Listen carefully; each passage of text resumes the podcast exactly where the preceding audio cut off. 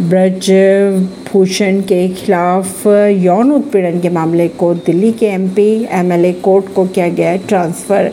दिल्ली के Rouse Avenue court ने भारतीय कुश्ती महासंघ के अध्यक्ष व बीजेपी सांसद ब्रजभूषण सिंह पर महिला पहलवानों द्वारा लगाए गए यौन उत्पीड़न के आरोपों से जुड़े मामले को अब एमपी एमएलए कोर्ट को ट्रांसफ़र कर दिया है। मामले की अगली सुनवाई की अगर बात की जाए तो कोर्ट ने 27 जून को तारीख तय की है। पहलवानों ने अदालत की निगरानी में जाँच की मांग की थी। सर्वकालिक उच्च स्तर पर पहुँचने के बाद गिरावट के साथ बंद हुआ सेंसेक्स, दो सौ चौरासी अंक लुढ़का।